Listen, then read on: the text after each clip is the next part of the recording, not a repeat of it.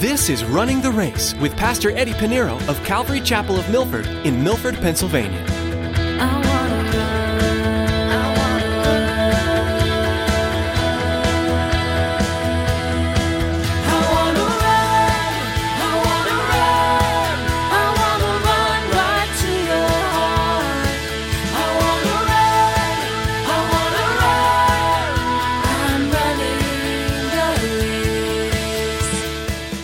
Share the gospel of Jesus Christ, the world will always want to cover your mouth. They always want to strike you where you speak. And that's serious because many who are not strong in the Lord are intimidated by that. But we need people who are like Paul, who will stand for the Lord and boldly share the gospel of Jesus Christ. We have a world that wants to cover our mouths, but you're in good company if the world wants to shut you up. In Acts chapter 22, Paul appeared before the Sanhedrin and boldly declared the gospel message of Jesus Christ and Him crucified. Paul spoke knowing that his boldness could cost him even his very life. In today's message, Pastor Eddie teaches us that whenever we dare to tell others about Jesus, there will be those who will try to shut our mouths. However, we should pray, as Paul surely did, for the strength and boldness so that sinners would hear and be saved. Well, let's join Pastor Eddie for today's edition of Running the Race.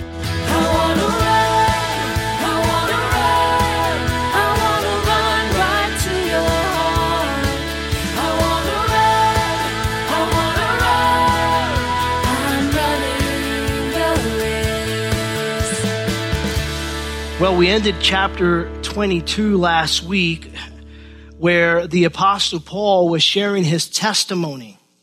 And as he was sharing his testimony, he shared how he met the Lord on the road to Damascus.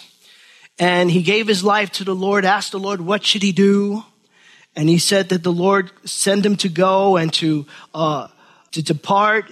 For he said, I will send you far from here to the Gentiles. And once Paul mentioned that he was ministering to the Gentiles, there was an uproar once again. Paul is probably, you know, thinking back of all the uh, the words that he's heard from the disciples and everyone else saying, "Hey, listen, when you get to Jerusalem, it's not going to be easy." And so there was an uproar there in Jerusalem. And as he finished sharing his testimony, uh, once again, the commander brought him in, saving him from the first time, from the first riot. Um, the commander brought him in, and uh, he's sharing his testimony there at the footsteps of the Antonia fortress. And uh, once he again shares about the Gentiles, they, there's an uproar. And it said the next day, um, uh, I'm sorry, verse 23 and 24. And then as they cried out, and they tore off their clothes and threw dust into the air. The commander ordered him to be brought into the barracks. He brings him in once again, and now he brings him to the, to the Sanhedrin council. Wants to know what is it about this guy that they want to kill him? They almost killed him when he was in the temple. Now there's an uproar. They want to, they want us to kill him after he finished sharing his testimony. So in verse 30 of chapter 20 says the next day, because he wanted to know for certain why he was accused by the Jews, he released him from his bond and commanded the chief priests and all their council to appear and brought Paul down and set him before them. And so now Paul is now going to the Sanhedrin council. The Sanhedrin council were, were the most powerful religious man over all of Israel. And they were the ones who governed over the Jewish body in Jerusalem. They governed over all the religious matter. This group consists of 70 men. 70 men uh, divided into two groups the Pharisees and the Sadducees. And though they were together as one council, they uh, held many op- uh, opposing viewpoints. Now, this will be the first, the fifth time that the defense of Christ will be made before the Sanhedrin Council. Fifth time.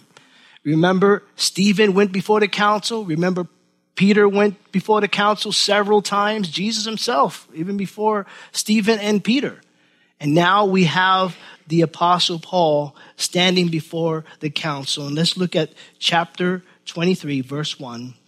Then Paul, looking earnestly at the council, said, Men and brethren, I have lived in all good conscience before God until this day.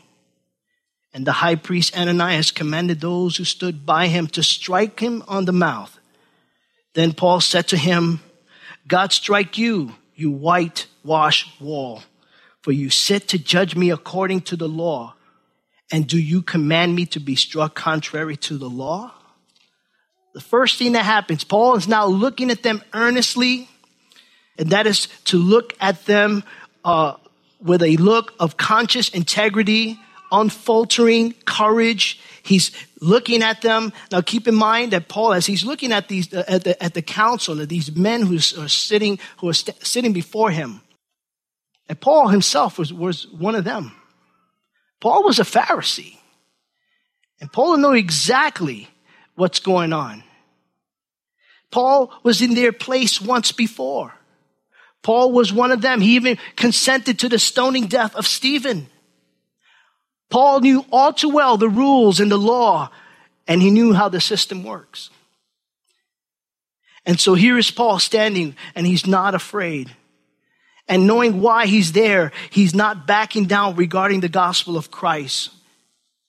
And he's more than ready to have an opportunity to share with them Jesus Christ, the Messiah. I believe that's his goal. He's probably standing from and saying, well, now they're judging me. This is a great opportunity now. I had an audience. There, there was a riot. Now I have the, the Sanhedrin Council before me. What an opportunity. But as he's looking at them earnestly, Paul begins to speak first. He said, Men and brethren, I have lived in all good conscience before God until this day. And Ananias, the high priest, ordered that the men who stood by him to strike him in the mouth. Now, just a little background about Ananias, the high priest.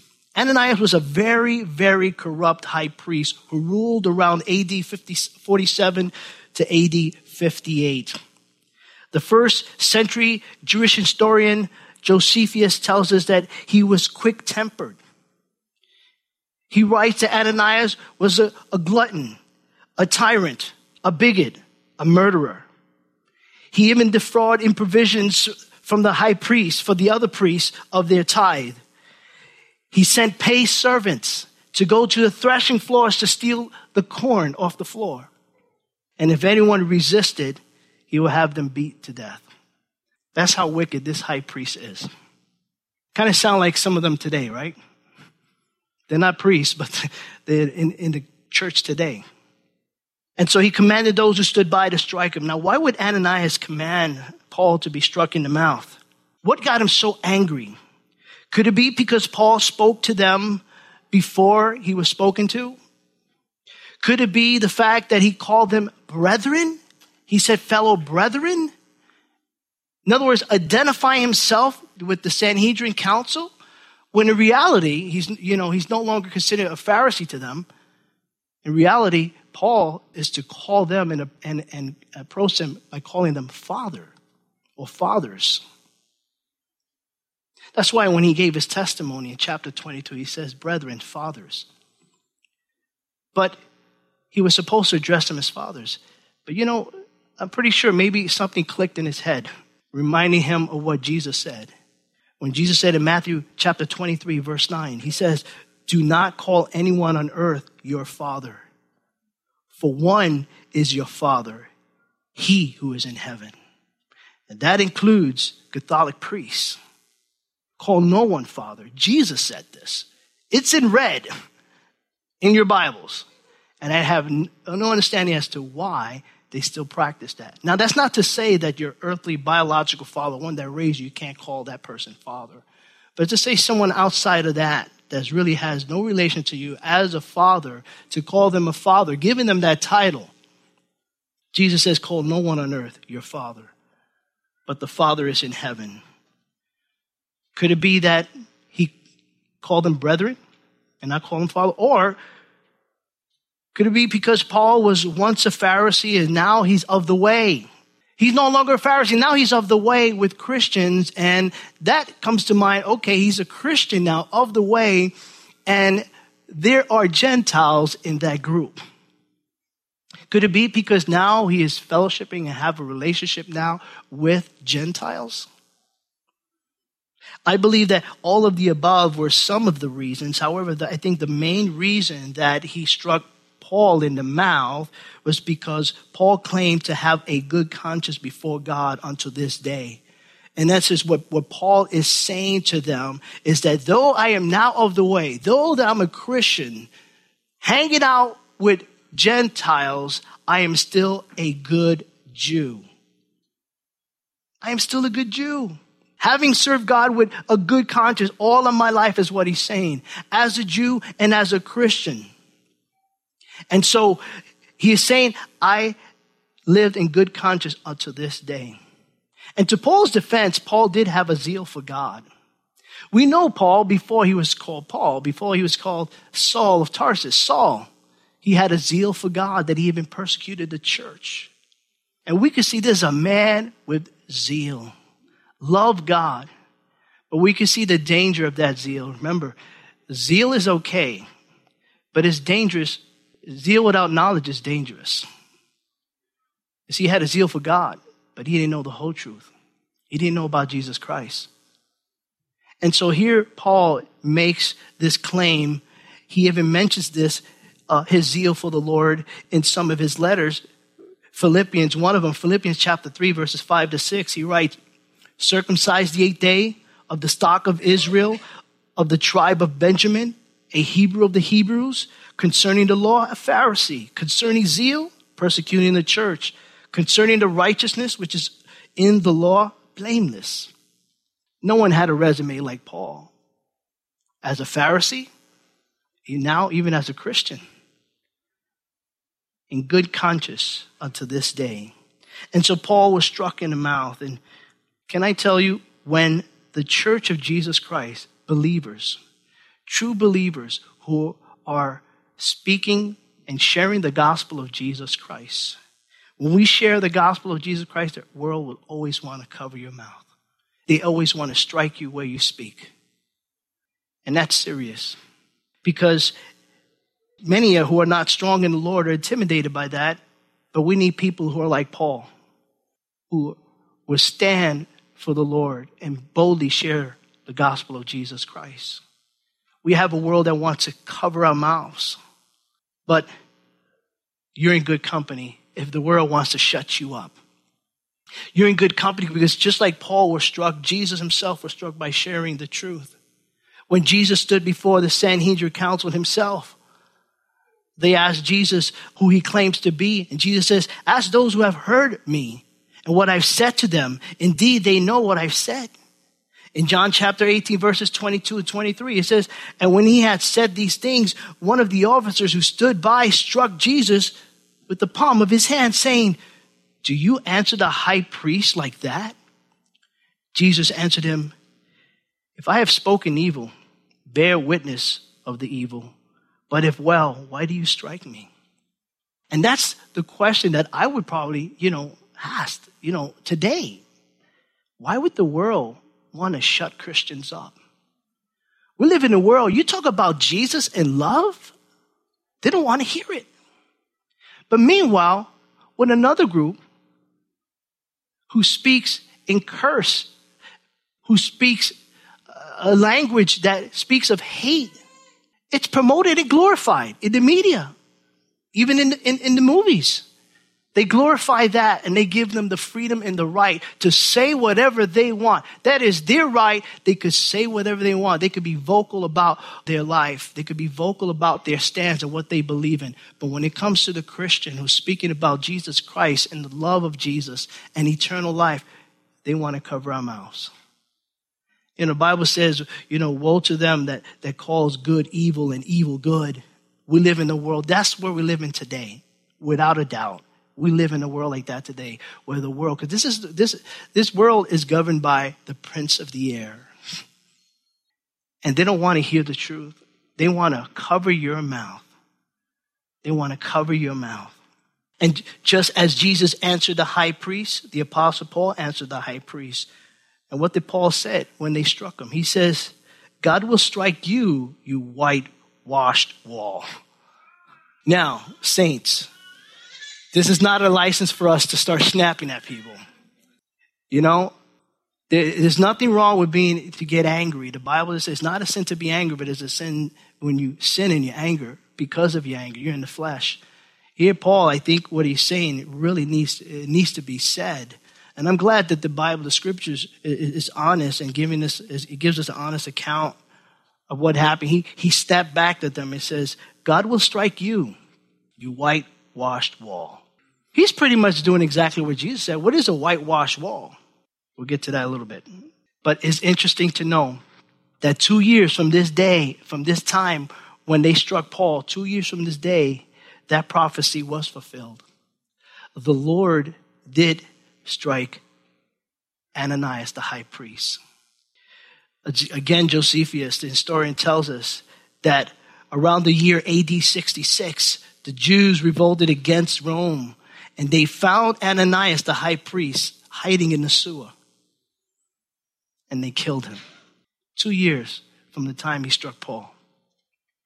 So Paul is saying, God would strike you, you whitewashed wall. The phrase whitewashed wall accuses Ananias of hypocrisy. You see, in those days, that phrase, uh, every knew, everyone knew what that phrase was because in those days when the worshippers, Jews from all over the world would come for the feast, when they come to the feast uh, for the for Passover, for the feast of Pentecost, they would have to be ceremonially clean.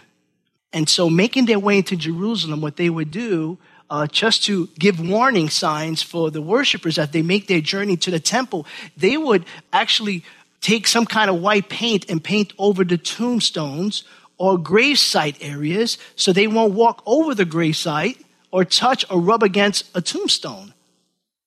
Because if they did, then they weren't ceremonially clean and they couldn't partake of the feast. And so that's the phrase, that's where the phrase came from. Whitewash wall. What it means is that uh, Paul is saying to Ananias is like a whitewash wall. Outwardly, you're a high priest. You seem to everyone to be a righteous and just man. You have the appearance of a religious man. Outwardly, you look great.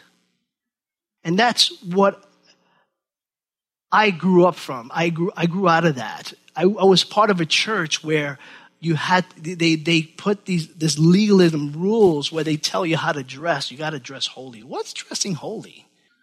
I don't get it. I feel bad for my wife. She couldn't wear pants. It was that, women could not wear pants. And they had all kinds of rules. And I said, wow, where do you get that from?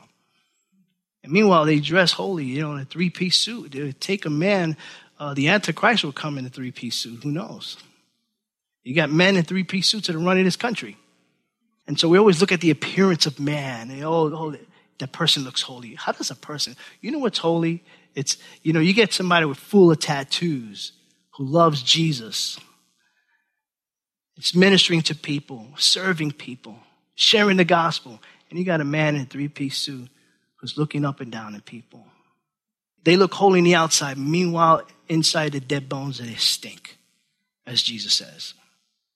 So we don't judge people by appearance. That terminology, don't judge a book by its cover, is the truth. And so outwardly, he's a, he seems like a righteous and just man, but inwardly, he's corrupt and deteriorating. He stinks. Jesus rebuked the Pharisees and said to them Matthew 23, in Matthew 23, verses 27 to 29, he says, Woe to you, scribes and Pharisees, hypocrites, for you are like whitewashed tombs, which indeed appear beautiful outwardly, but inside are full of dead men's bones and all uncleanliness. Even so, you also outwardly appear righteous to men, but inside you're full of hypocrisy and lawlessness. Woe to you, scribes and Pharisees, hypocrites. They look holy from the outside. You know, even for us believers, can, can, you know, we listen to these words and, you know, let the Holy Spirit convict us. Don't try to portray to be something you're not. Don't try to portray to be something you're not. You know, trying to, you act all Christian, you know, with your Christian friends, and then when you go to work, you're a totally different person. And that really breaks my heart when I hear that Oh, that guy's a Christian. I don't know. He goes, really? He goes, I don't know. This is this what he does. Is it really? And it's sad. Don't be something you're not. Be honest. Don't be hypocrites. And that's what he's calling a whitewash wall. Paul had no tolerance for hypocrites. Jesus had no tolerance for hypocrites. I don't have tolerance for hypocrites, and neither should you. And what I mean by that, what I mean by that is to be careful of who you listen to when it comes to the gospel of Jesus Christ. There's a lot of false teachers out there. And that's come I have no problem exposing them and mentioning their names. I have no problem because Jesus did it, Paul did it. And we say, oh, we're Christians, we're supposed to be together. No, if there's someone sharing the gospel, yes, you know what, we encourage it. But if there is one who is actually misleading people, giving false doctrines, they need to be exposed. They need to be exposed. Jesus never, never rebuked the sinners. Jesus never called and, and, and, and yelled and rebuked sinners. He only did it with the Pharisees. And I believe he had a great time doing it because they're liars, they're hypocrites, they're whitewashed walls. So Paul said, For you sit and judge me according to the law, and you command me to be struck contrary to the law. You're contradicting yourself here. You're trying to judge me according to the law when you yourself are breaking the law. Why is that? You haven't given heard my case. Yet you punish me. I thought it was like innocent unto proven guilty. He was judged, already struck in the mouth. And verse 4 And those who stood by said, Do you revile God's high priest? Then Paul said, I did not know, brethren, that he was the high priest. For it is written, You shall not speak evil of a ruler of your people. Now, I don't know if Paul was being sarcastic here. I don't know he was a high priest. He sure ain't acting like one. Or could it be, and this is what I believe, I believe the fact that Paul had, he had problems with his vision. He had a problem with his vision as far as seeing. Remember, he was blind for three days when he met the Lord on the road Damascus. This is that sickness when Paul uh, pr- prays to the Lord, Lord, uh, remove this thorn from my flesh. I prayed for this three times. The Lord said, My grace is sufficient for you. As a matter of fact, um, he was so loved by the people in Galatia that the saints in Galatia, the church, they were willing to pluck out their eyes for him. In Galatians chapter 4, verse 15, Paul says, What then was the blessing you enjoyed? For I bear you witness that if possible, you would have plucked out your own eyes and given them to me. They loved Paul. They probably say, You know, Paul, I love you, man. And, and you know, I wish I had the zeal and had the calling you had. And man, I wish I could take out my eyes and give it to you. You need it more than I because you don't know if somebody's going to give you a left hook or right hook. You need to see.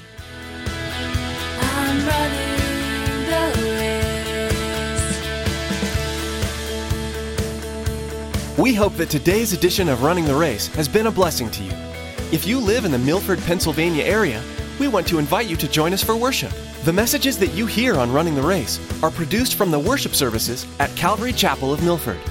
Maybe the teaching you heard is exactly what you're looking for in church. Then please join us.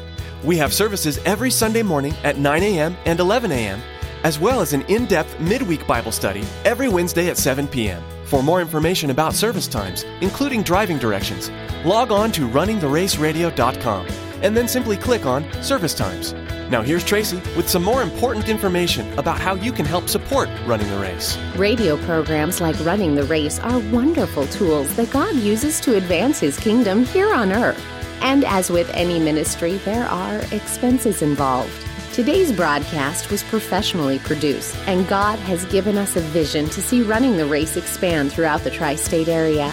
Would you prayerfully consider financially supporting Running the Race? Log on to runningtheraceradio.com and simply click on the Give option to help us continue to grow. Thanks, Tracy. From all of us here with the production team, we want to say thank you for tuning in, and may God richly bless you. Please join us next time for another edition of Running the Race.